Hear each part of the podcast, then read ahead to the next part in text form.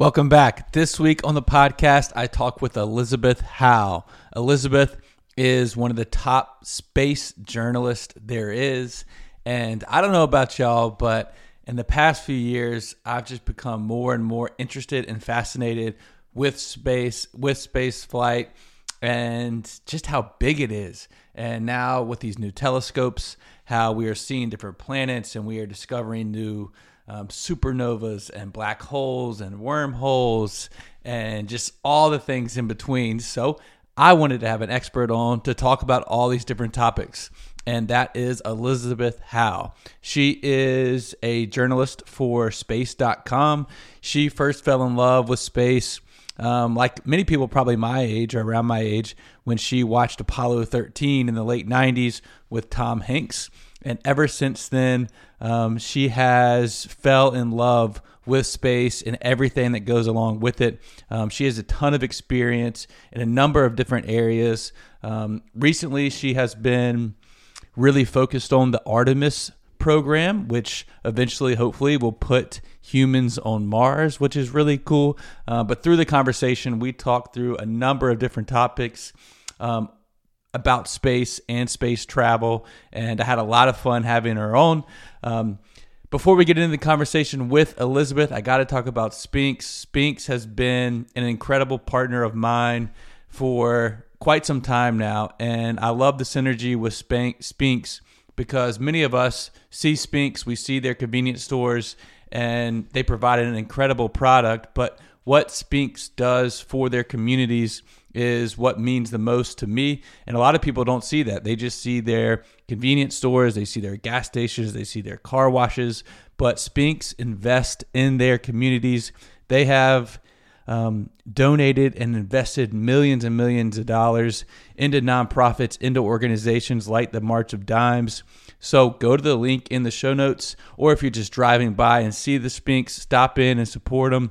But you can go to their link, find um, the location nearest you, and you can find all the things they're doing for their communities. Another incredible mission and a brand that I love that is part of the show is Rebel Rabbit. Rebel Rabbit is on a mission to change the way we socialize, change the way we drink, and their seltzers are alcohol-free. They're infused with cannabis, and they have two different levels. They have a mild hair and a wild hair, so no matter where you are in your journey, you can find a level that's perfect for you. It's a great alternative to alcohol. It doesn't come with any of the negative side effects as alcohol, so you're going to get good sleep, you're going to wake up and be able to be productive. You're not going to have a hangover. And they're perfect if you're just chilling on a Sunday afternoon or you've gotten home from work on a Wednesday and just want to kick back and relax a, a little bit. A Rebel Rabbit seltzer is perfect for that. Go to their link in the show notes. That'll take you directly to their website with the twenty percent discount already listed in. If not, you can go there and just add life twenty. You'll get twenty percent off your order. But they are racking up the retailers all over um, the country. So you can go there and find the retailer closest to you and go pick it up today, or just order directly from them and they will deliver it directly to your doorstep. So without further ado, here's my conversation with Elizabeth Howell. Elizabeth Howell, thank you so much for joining me. I know we connected a couple weeks ago and I've been looking forward to the conversation, but first off, how are you? You know, I'm doing great. I uh, live in Canada. It's a little bit warm up here. I know that you Southerners, you know, probably will laugh, but we're not used to ninety, ninety-five degrees in September in my parts in Ottawa, Canada. So we're uh, a little sweltering, but we're getting there. Did you um, did you grow up in Canada? Yes, I did, actually. I grew up um, on the other side of the city to where I now live, but still within great reach of my family and all the friends that I knew, too, when I was growing up. So I'm super lucky. Very cool. And uh, it's... uh. Space has been a topic that I've always kind of, I think, known more about just because of my uncle. I told you he worked for NASA and he worked he works on the um, Artemis programs now, and but I never really dove into it and really understood it, and it was always kind of looked at to me as this like grand, big idea in a way. And in the last few years, though, I've gotten more interested in it, and that's why I was excited to reach out to you and excited that you accepted the offer to come on. And I'm interested how you first got interested in space. Well, you can't see it here, but sitting in front of me is the biggest, most ginormous poster of Apollo thirteen, the movie. So as some of you may remember, back in the nineteen nineties, there was this very um, kind of heart-pumping um, recreation of what happened when this mission went around the moon, and they had a huge issue on the way. So I'm sorry, spoiler alert, they were fine, but I saw it um, on my last day of school or second last day of school when I was, I think, in seventh grade. And something just struck me. You know, I grew up in an aviation family, but I never had really thought about space like you until I saw it made concrete. A bunch of people were coming together in this Hollywood film to solve a big problem, and I thought, that's really cool. So luckily it was summer, and uh, luckily also there was a library close to me. So I just walked down the road and I got the book that was based on the movie that was written by Jim Lovell, the astronaut, and Jeffrey Kluger, the journalist, really nice guys. And uh, I started reading, and I kept reading and reading and reading. And I think that's all I did basically for the next ten years. I probably went to school and had friends in there as well. But I was uh, a little obsessed, I have to say. And it taught me a lot of good things, you know, about teamwork, about uh, solving problems, about trying to um, figure a way through, uh, through things. And then uh, many, many adventures later, it's been about uh, three decades, I suppose. I finally have landed in a full-time job where I get to talk about it all the time. But uh I certainly had some fun adventures along the way. Do you remember, and it, and it could be Apollo thirteen, which is a great movie, Tom Hanks, shout out to him. And do you remember like the first time you were researching or studying something within space or within space research that you're like, oh my goodness, I love this? It was the movie, I think, because there's that scene where they're all getting together and uh, they're trying to solve this problem where there's too much carbon dioxide building up inside the spacecraft. And so the people out in space were experiencing this, but they didn't have the time to figure out how to build the stuff. And so down on Earth, they had this really nice scene where they were saying, okay, you got to build, you know, everything that you need just using these materials. And then they dump them all out on the table and everybody goes to work and they come up with a solution, which is basically what happened in real life. It's somewhat simplified, obviously, but that's what happened. And um, as I was progressing through school, people were telling me that I was a really strong writer, which was really nice to hear. Obviously, I had a lot of practice because I started writing when I was two. You know, that was another thing that I was doing all the time. Just whenever I had something interesting to think about, I would write it down. And so I had a lot of practice. And um, as I was trying to think about where to go for a career, um, my parents actually very kindly were saying that scene really struck them because they knew that I was a person who could kind of take the puzzle pieces like they were doing in that uh, movie and then put them together into something interesting. And so they said, you know, you really like writing and you really like space, you know, why don't you try and go in that direction somehow? And so uh, I happen to be in Ottawa, as I said. We have a really good journalism school called Carleton University. Went there for four years, and every chance that I had, I wrote about space. And then I went into the career. Um, two thousand seven, two thousand eight was when I started, a pretty hard time to start a career for many people, I'd have to say. So um I kept up in where I needed to, and I kept uh, trying my best to keep writing about space and learning about space. And I do have to admit there was a lot of privilege along the way, obviously, because I had great parents. I had um, this really strong foundation. I got to stay within my home city my entire life, but I still was learning, you know, and trying to make the best of uh, all the circumstances. And so whenever I needed a bit of inspiration, I just would fire up that movie and uh, watch it and go, you know, things aren't so bad, you know, I'll figure it out. And uh Yeah. So, uh, so yeah, I think it was that, you know, that one scene that really kind of struck me and made me think creatively about how to do a career because it wasn't laid out. It wasn't like I joined a newspaper and got to stay there for twenty years. You know, I had to keep rebuilding and rethinking and uh, making my way. Yeah. And what, um, what kind of led me to you was the James Webb Telescope and how they were finding out new things about the universe, right? That we maybe hadn't seen before or known before. So the first kind of thing I want to dive in is to the James Webb Telescope. Can you kind of just describe what is the purpose of it or why it was created? Oh, totally. So I'm from what's called the Hubble generation, so I'm getting kind of old, I suppose, but that's the Hubble telescope, right? And so when I was growing up, I guess it was subconscious, but you'd open up books and you would see pictures that were made by the Hubble Space Telescope. And then they're also measuring things. Like they saw that the universe was going faster as it got bigger, which is really weird. And it took Hubble and a bunch of other telescopes to confirm that they weren't, you know, seeing strange things. It actually was happening. Physics is very counterintuitive. Anyway, Hubble's older now. It's been up in space for more than thirty years. And the challenge is we are keeping it going. You know, we've it's been repaired. There might be another mission to uh, to do that sometime in the future too. But you want to go further, right? You want to keep building on that. So the challenge with Hubble is, if this is the Earth, Hubble's right here, right? It's right next to Earth. And so you can't see around Earth, and the Earth reflects light, which is really bad for telescopes, right? Because if there's light, they can't see out in the universe. And so the idea with Webb was, or J W S T as some folks call it, is if here's Earth, let's just keep on going and going and going. This is Webb kind of going away from Earth. You can't see my other fist, but it's going far, far, far away. So it's about a million miles away from Earth. And how so there's the Hubble? Yeah. So Hubble's just nestled up. It's kind of at about five hundred, six hundred kilometers, so I guess about four hundred miles. And then uh, you got Webb that's out at a million miles. Wow. That's quite a difference, right? And it has a really big mirror. It unfolds like a honeycomb, and that means that it can collect more light, which means it can see deeper into the universe, all the way to the early galaxies. And it's doing a tremendous job out there. So what it's trying to do is to uncover more about how our universe began. And then it also can swing around and look at all kinds of interesting things, right? It can look at planets. Hubble wasn't built to look at planets, by the way. It does that. But um, it wasn't built to look at exoplanets far outside the solar system. It only was optimized for Jupiter and Saturn and all those ones that were close by. But Webb is. And so Webb can actually look at a bunch of planets and tell us more about how solar systems were formed, just like ours, right? Mm-hmm. It can even look at our own planets, Neptune, Uranus, all those, to see what the weather is like, if it's changing, if there's anything we don't anticipate. So it's doing a great job. Yeah. I'm really excited about it. Yeah.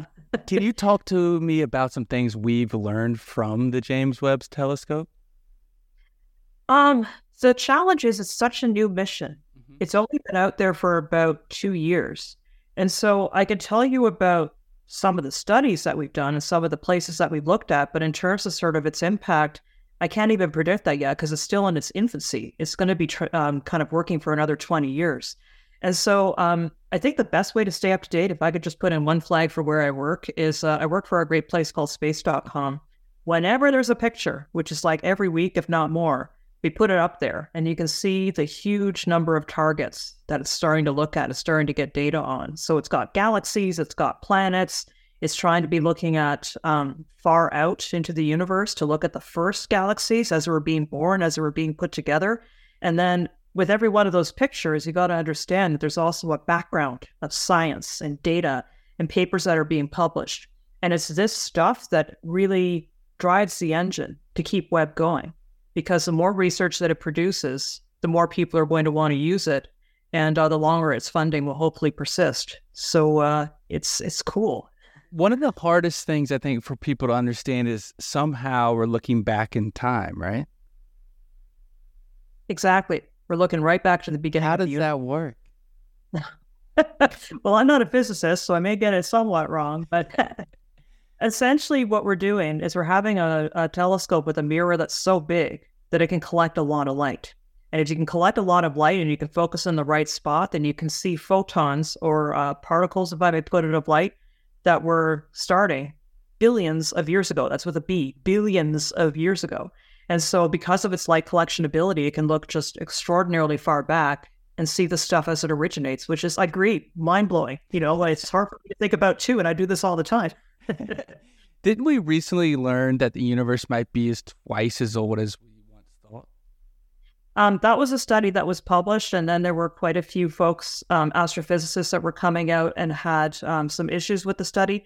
It's rather complicated, but it just has to do with the way that they were measuring the rate of um, the rate of expansion. So, as I said, the universe is getting bigger, and they had some quibbles with the way that that was being calculated in that paper. So.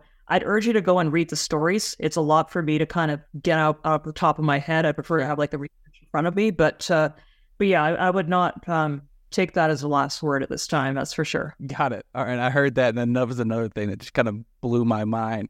With yeah, yeah, totally. It's hard to wrap your wrap your, wrap your head around it. With um, exactly. With your career, you've done. You, I mean, you've experienced a lot, and you've been able to, you know, go to.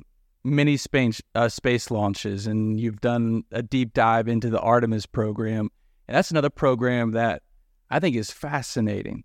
Can you just speak to the overall, I guess, mission or goal of the Artemis program. And I know there's many Artemis missions, but oh, the overall totally. goal. And it's dizzying, and um, we're still just at the beginning, so it may change. But Apollo thirteen was that last big moon program with humans, right, where they were landing people on the moon. twelve folks landed on the moon. They're basically all the same kind of person. Most of them were test pilots. Um, all of them were men. All of them came from very similar backgrounds in the United States. And so they did a great job. Please don't discount that, because it's an incredible program, still inspires me to this day. But we've changed a little bit as a society since the nineteen sixties and the nineteen seventies. There were more kinds of people that want to do this, and I think that's a great thing. The more perspectives we have, I think that spaceflight is safer, actually, when we have lots of people in the room with lots of different ideas and lots of different um, experiences. So the hope is we're going to be able to go back. We're going to be able to use the resources on the moon because there's water. We didn't know there was water back in the sixties and seventies. Now we know because we've had new missions find it. So we use the water, we use the rocks, we use anything else we can to build up a settlement, and then it's more sustainable to stay. Then you don't have to ship everything all the way from Earth. So then it turns into a series like uh, For All Mankind, for example, that Apple T V series, kind of like that idea, right, where you're building stuff. It's going to be slow, though, so this is the way it's going to go. We had one mission already. It went around the moon with three mannequins, really cute, and uh, there was Shaun the Sheep and some Lego and a bunch of other stuff and satellites, and it was called Artemis one. It did really, really well, but there were no people, so we got to test it with people. Before landing on the moon, it's probably more prudent to go around the moon because that's the, you know, safer thing to do. So the next mission is called Artemis two, and that's going to launch no sooner than the end of twenty twenty-four. It could change if there's some technical things that need to work out, but they do have a crew. It's three NASA astronauts and a Canadian. I'm Canadian, so I'm a little excited, as you might imagine. Then, after that all finishes, assuming that things go on time, it's the next one that's going to land.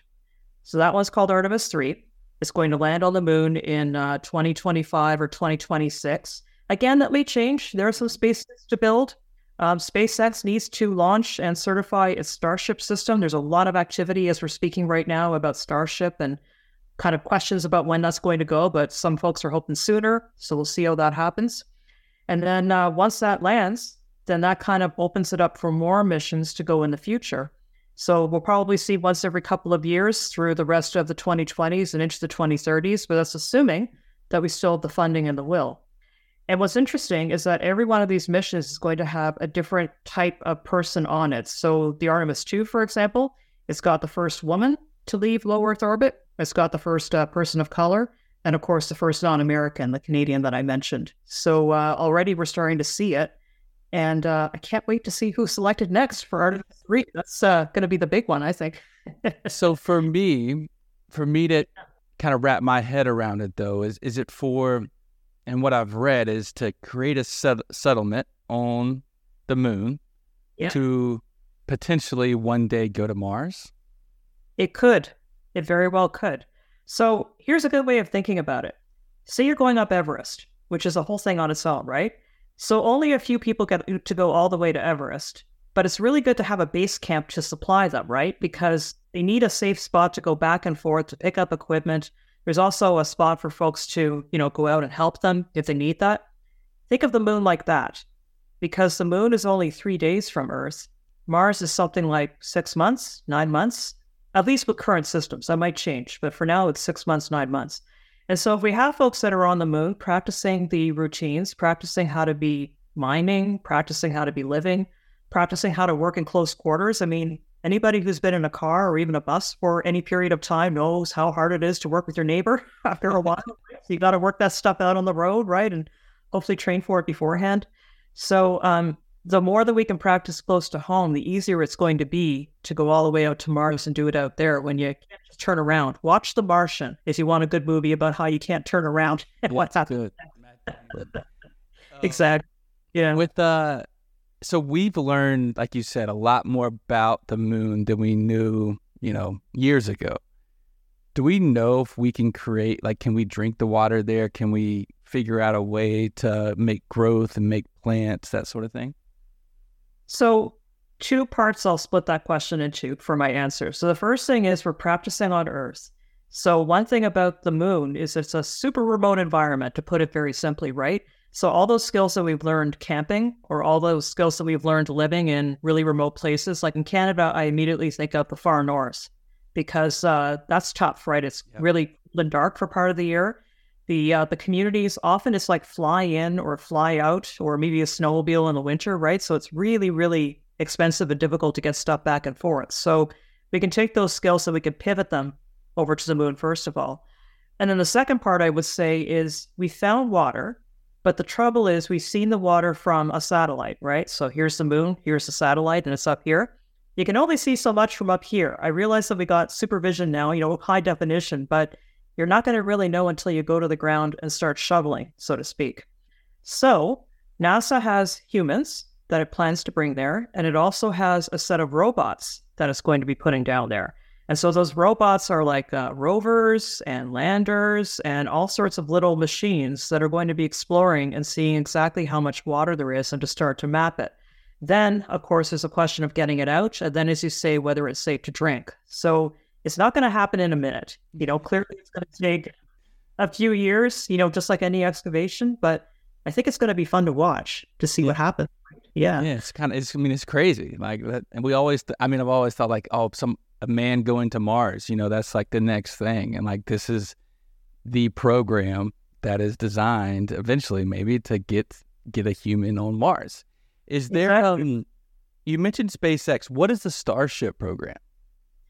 So um, Starship is going to be what Elon Musk, the founder of uh, SpaceX, what he wants to do is eventually, he probably would want it tomorrow, but I don't know exactly when, but he wants to send people to Mars. Now, that's the goal. Um, how long it's going to take to get there is a question. The joke in the community is Mars is always twenty years away. So you talked to me in nineteen sixty, I would have said, oh yeah, we're going to have settlements all over in the eighties, right? And clearly, you know, so before I make a prediction and sound silly, you know, that's, that's kind of my background. However, the idea is this is going to be a big lift rocket, and it's going to send a lot of material out to the moon and out to Mars, because once you got people there, they need things, right? I'm not just talking about, you know, little models and things, but we need food. We need structures. We need medical supplies. We need all this stuff just to stay safe. Um, engineering supplies, keeping um, the habitats warm enough, oxygen, all this stuff has to be shipped out there until we can figure out how to make it on site. So this is like a heavy lift truck that can do this. Um, but the challenge is right now, it hasn't yet, as we recorded, left um, Earth and gone into space. He did do a launch in April that uh, did not finish as planned. And uh, there's going to be an investigation that's completing by the Federal Aviation Administration to figure out what's next. But meanwhile, they've obviously been doing all this testing and getting the rocket ready. And so uh, we're at an interesting moment, I think, where nobody really knows what's going to happen next. I mean, clearly, eventually, we're hoping for a launch, yeah, sure. but uh, exactly. But how soon and what's going to happen is kind of what makes it fun to think about, right? Because if it goes well, then maybe we can get those Artemis astronauts on the surface sooner, for example. So I can't wait to see. So for the Starship, it's like a, it's a carrier for... It's a big, um, it'd be better if I had a picture in front of me. Maybe you can pull one up for the show notes, but essentially, you can picture like a really, really big space shuttle looking vehicle. That's what it is. A nice big silver vehicle that has a huge cargo hold that can hold this stuff. And supporting it is a big rocket that's called Super Heavy.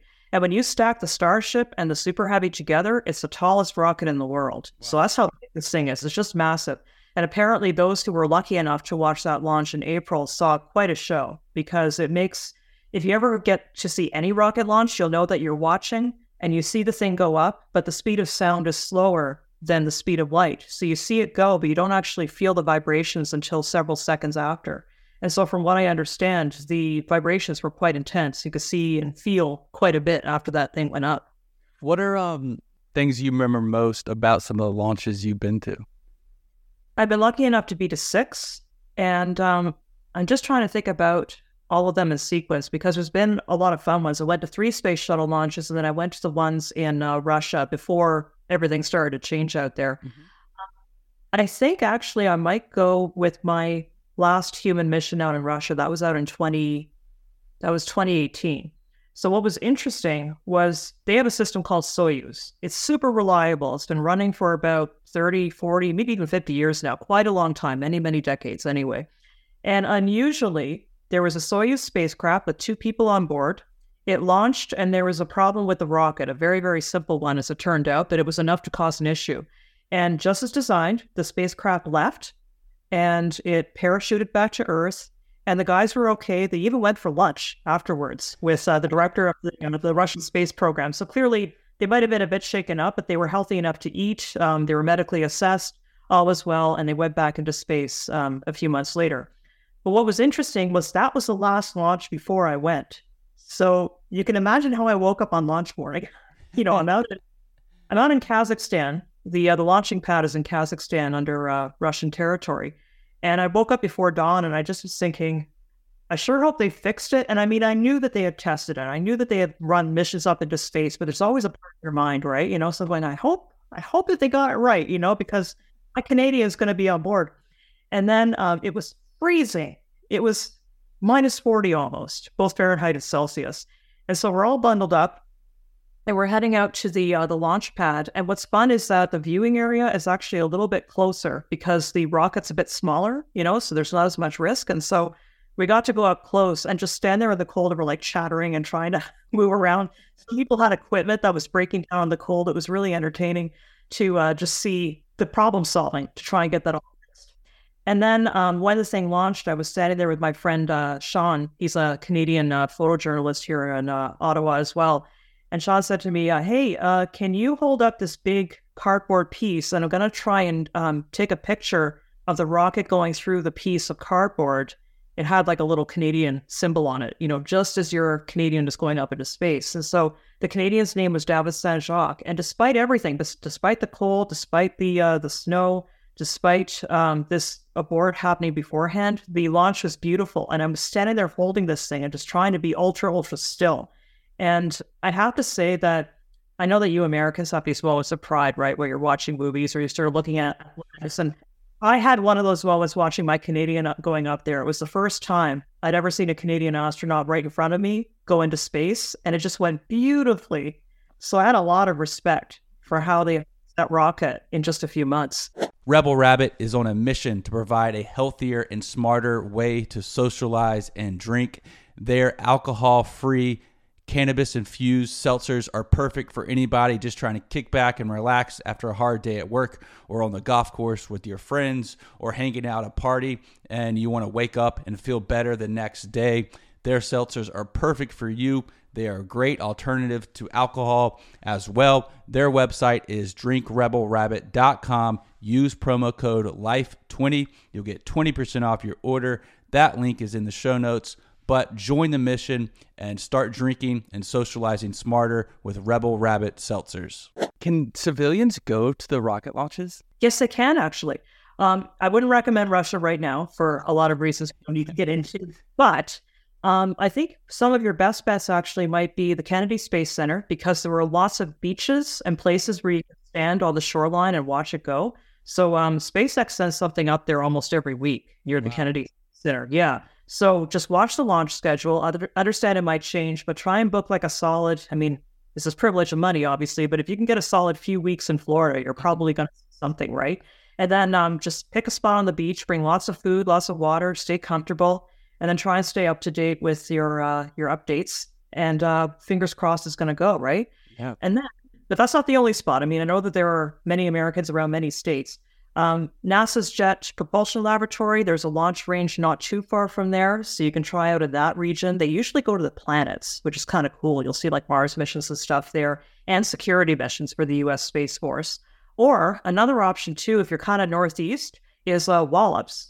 And that's a really interesting area. It's very rural. It's going to be harder for you to get to. But if you can drive out to Virginia or even somewhere nearby the coast, you can see this thing go. And understand, I mean, you could be close enough to see the rocket and to feel the vibrations and all that. But you can also be maybe a few miles away and even just see the light of it, yeah. which can also be really, really interesting, right? So there's a lot of different ways to experience a rocket launch. Very cool.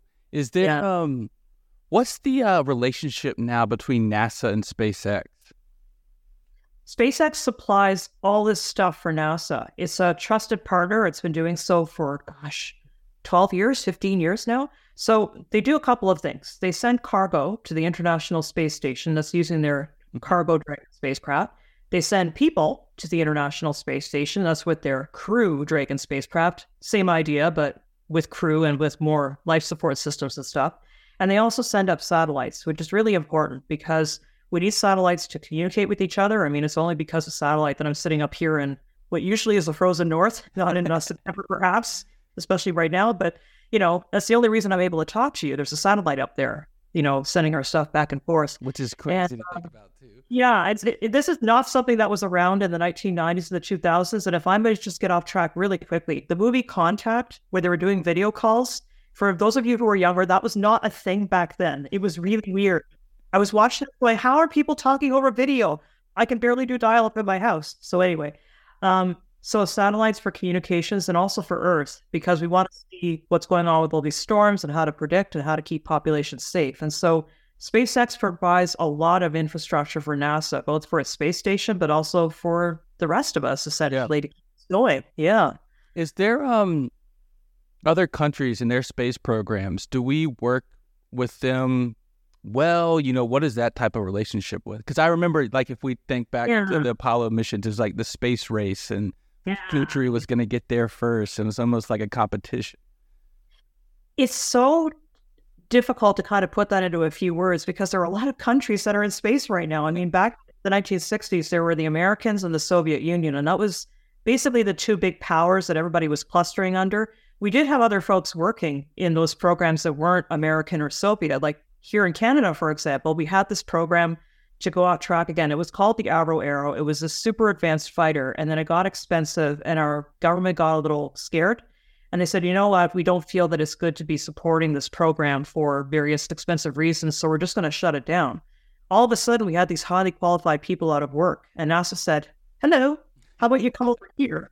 And about a dozen of them, I think, or so, maybe twenty, went down to NASA and they helped build the what became the Apollo program and Gemini and Mercury, Mercury and all those.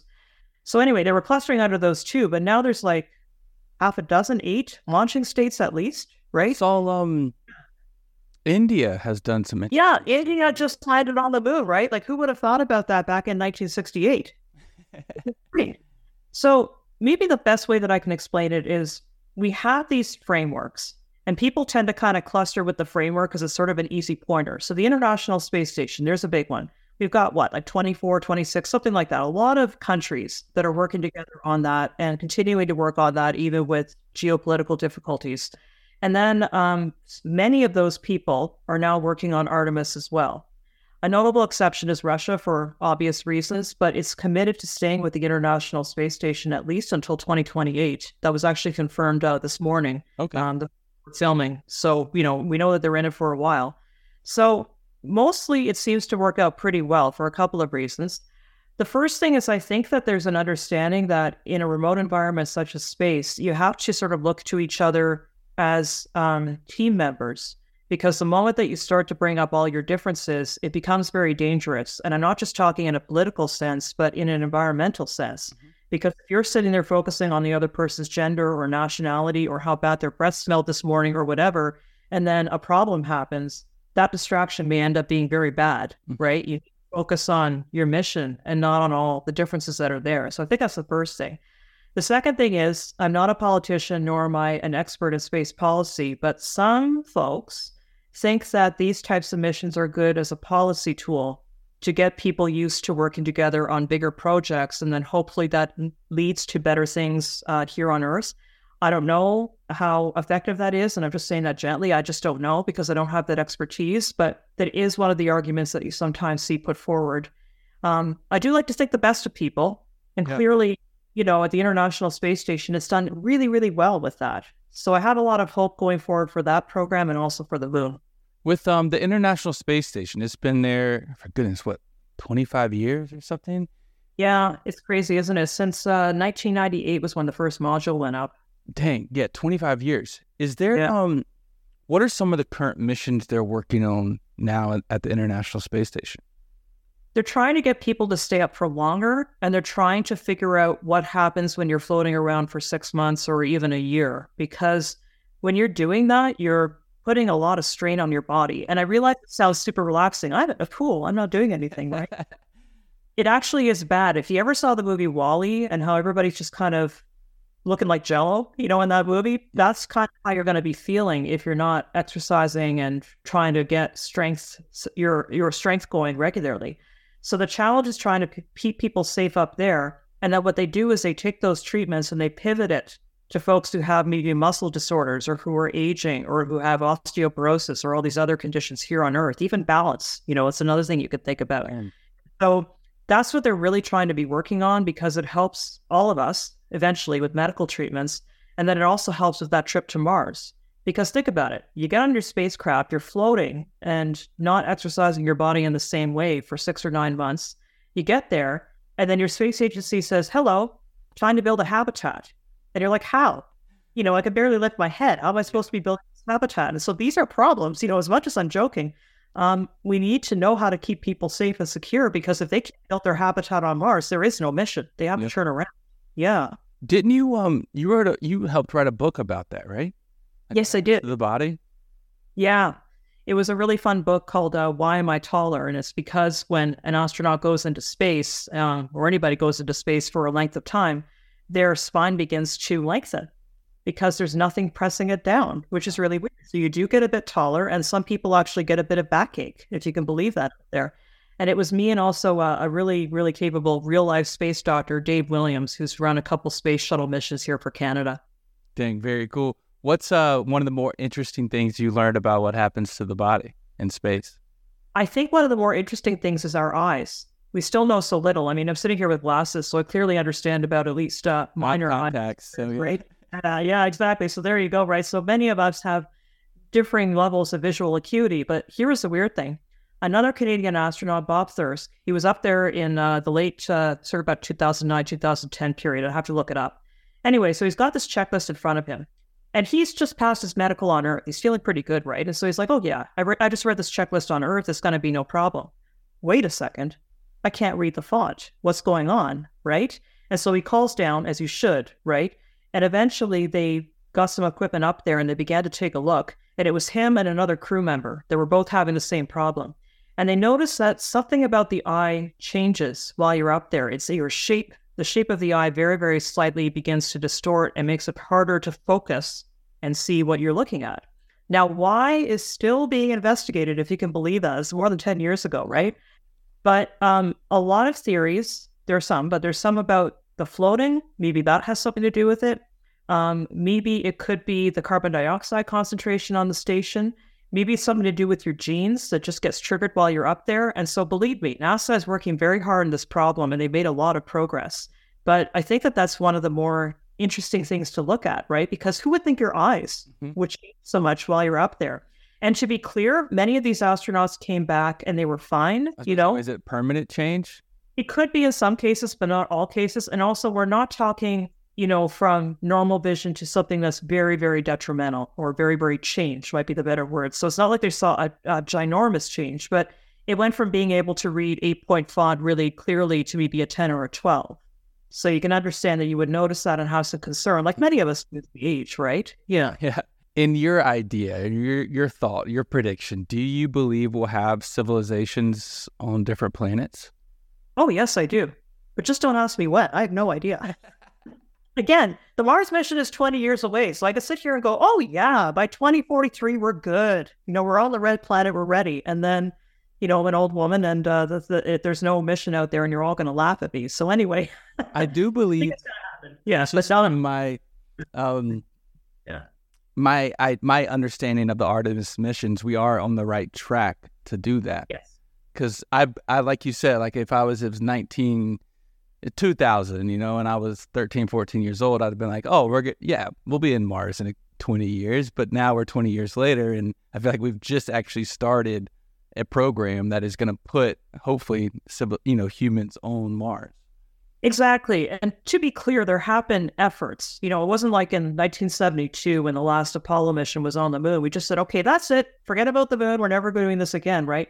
Every so often, NASA or the president or somebody else would try and restart it, but you got to get some momentum behind it. It kind of has to be that right moment. You know what I mean?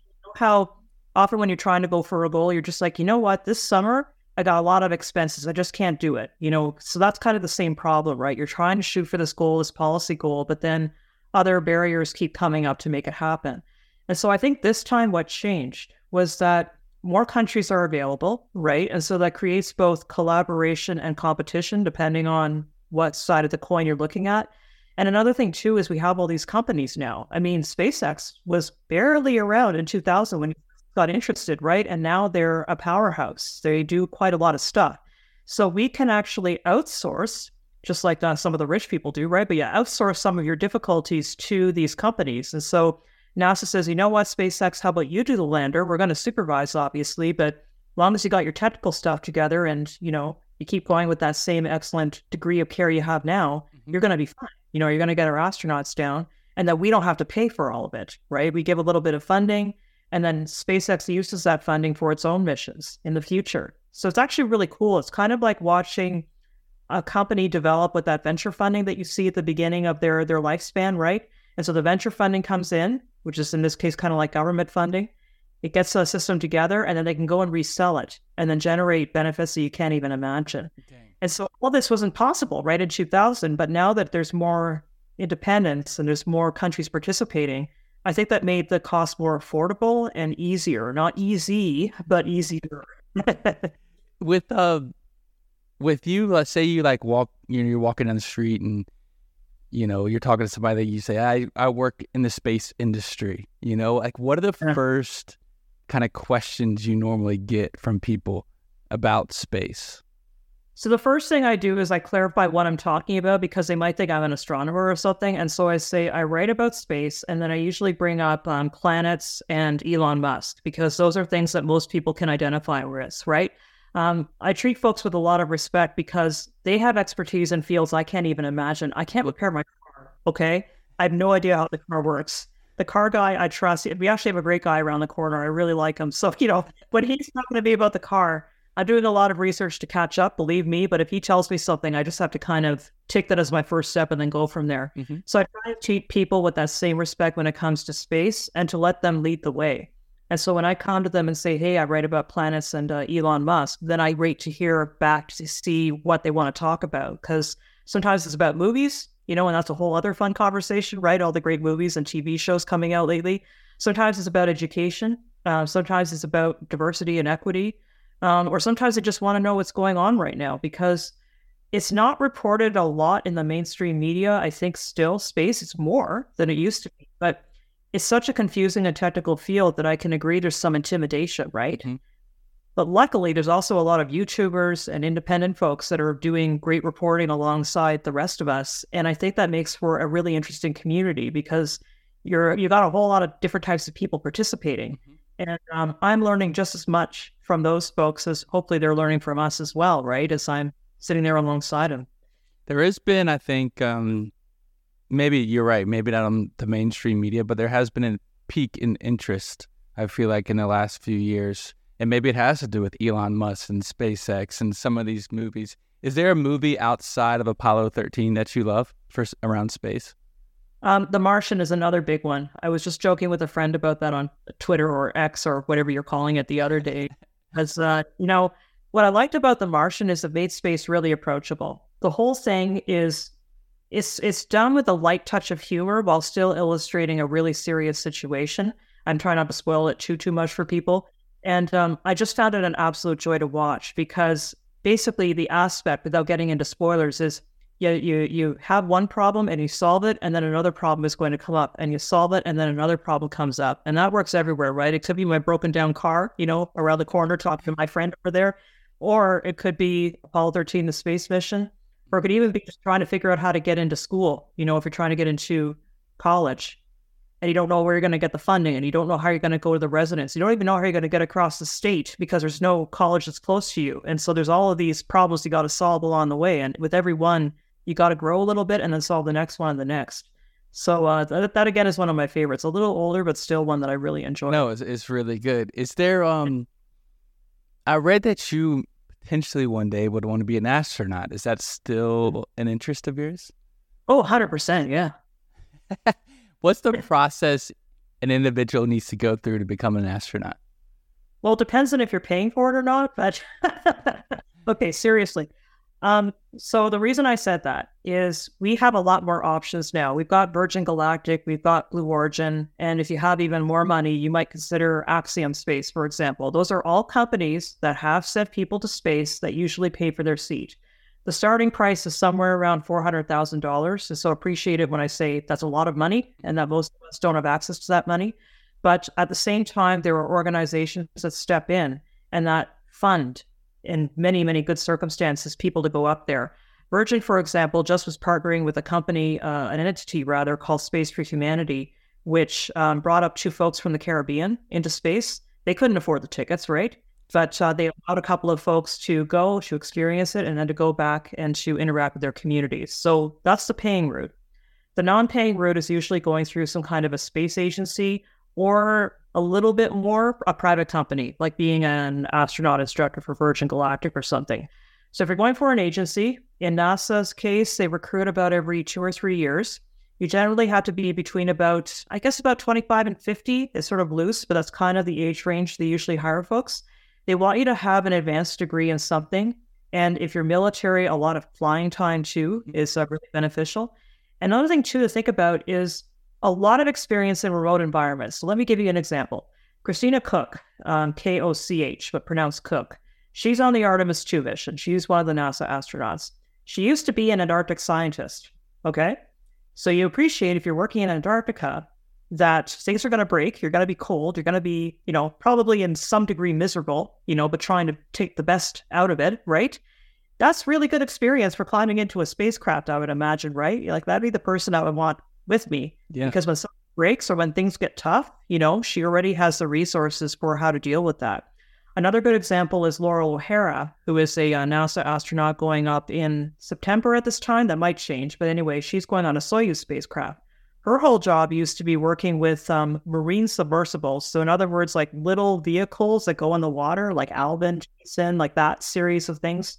And again, you're out in the field, your submarine refuses to go. What do you do? You can't just go over to Best Buy and get another transponder, right? You gotta, you gotta get it working on site. So that's what they want. They want somebody who's used to working in a really difficult environment and solving problems in a small team. And so if you can demonstrate that, you've got a better chance.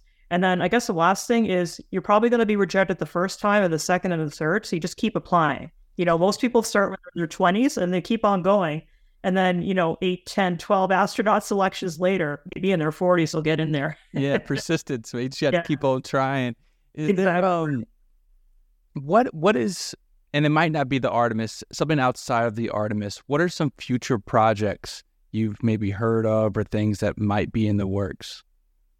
For NASA or for other countries or both? Because there's a, yeah, just for space uh, travel. There's a lot of stuff that's going on. It's actually very hard for me to keep track of it all. So I think that one thing to really watch for, let's let's start with India. So India, as uh, many of you probably know, just became the latest country to land on the moon, which is no small feat. It's very, very difficult. A lot of other countries have tried recently, and it's hard. You know, you that can't was just a few days ago, right? Yeah, it was not too long ago. They landed something, and then they had a rover, and the rover went out, and it took pictures. It was great. And now, as we're recording, it's hibernating, and we're hoping it's going to wake up. But even if it doesn't wake up, huge success. They've met every single milestone they could imagine and more. So they want to send their people into space now on top of their own rockets and with their own spacecraft. And they have a lot of history they can point to because India has one of the best rocket programs in the world. They have been sending stuff up to space, satellites, um, payloads for decades. And now they clearly have interplanetary experience, too, to help them out, right? And so I, I really do believe that it will happen eventually, as long as they can continue with the funding path and do it with uh, maybe some guidance from others. And then um, we have other programs happening too. I mean, look at China. It's got a big space station and a program that keeps on growing. They're sending all kinds of folks into space, into there. And um, we also have Russia that is planning to restart its moon program. Mm-hmm. They didn't have success this time, but they're planning to try again and to uh, do it in the future. We maybe even send people one day with China, which would be really interesting to watch. And then, uh, of course, we've got other space agencies. Like I'll give one for Canada because I'm from Canada and I haven't been too, too, um, you know, patriotic yet. So I'll just do one. We have a little mini rover, sorry, little mini rover that is supposed to be going on the moon around twenty twenty-six. And what really is fun about that for me is that we're a small community up here. It's, space is small overall, but in Canada, it's super, super small. And everybody who has ever touched lunar exploration and especially craters knows of the person who's leading the science. His name is Gordon Ozinski, and he works for a really great place called Western University in London, Ontario, not U K, but Ontario. And um, he's going to be heading up the science, and it's going to land on the moon, and it's going to have instruments on board, and it's going to trundle around and do a little bit of science. And um, we're doing it on our own, right? Have some help from launching, but once we get there, that's going to be mostly Canada leading the way. And for a little country like mine, I mean, we're big geographically, but small in population. That's huge, you know, to have a, a, a mission like that going on. So I can't wait to watch it go. Yeah, you can be, pr- yeah, definitely. You got to take some pride in that. Engineered Sleep makes the best mattresses out there. Sleep is the number one thing you can focus on right now to better your performance on a daily basis, and you might as well be sleeping on an Engineered Sleep mattress. Like I said, their products are the best, and their customer service is second to none. Their website is engineered sleep dot com. If you use promo code live fifteen, you'll get fifteen percent off your order. So if you or someone you know is looking for a new mattress, reach out to the team at Engineered Sleep, and they'll hook you up. Again, their website is engineered sleep dot com. Use promo code live fifteen to get fifteen percent off your order. What do you think about aliens? What about aliens? There's lots to say. Do you think there is life outside of humans on other planets already? Or had there have been? I'll do a uh, contact line and say, yeah, there should be. Otherwise, it would be an awful waste of space. Be alien for a minute. And I don't know if uh, that's been some of the uptick in interest or, you know, media coverage, because I guess some more of that has been coming out. And I feel like I've seen more alien talk in a way, uh, other spacecraft talk in a way. Um, exactly. Pique people's interest. It's interesting. Um, so I'm not a military expert, but I'm watching with just as much interest as anybody else, because I both know that craft can be more capable than we take, than we can imagine, right? You know, in terms of even what humans can build, but also it's fun to sort of think about other possibilities, right? And that's why I'm glad it's being talked about. I don't know how much can be released in the end because of security reasons, obviously, but we'll just have to keep seeing and um, wait for, you know, more information to come out.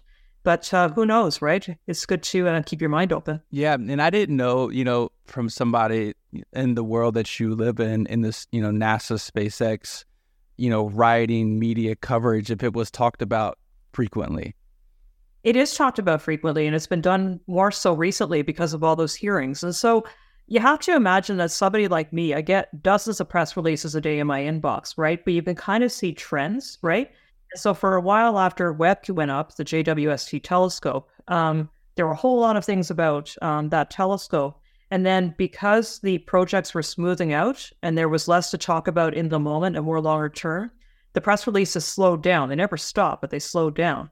And then as something else comes up, such as these hearings, then all of a sudden you'll get a surge of interest and experts and commentary about aliens, right? And then that will go away and something else will take its place. It's just like everything else, right? I mean, I realize that, you know, Taylor Swift and Barbie and some other topics, right? They come up in the news, out in the news.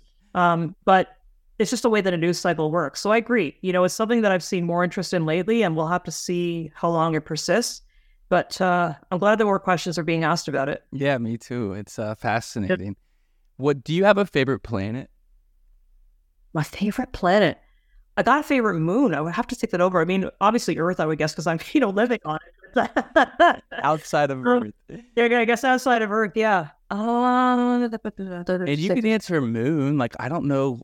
Yeah. Another moon out there. Like, it still blows my mind. Just, I'm just kind of quickly thinking through. It's, it's hard for me to choose. It's like choosing a child, right? You know, because they're all, they're all really interesting.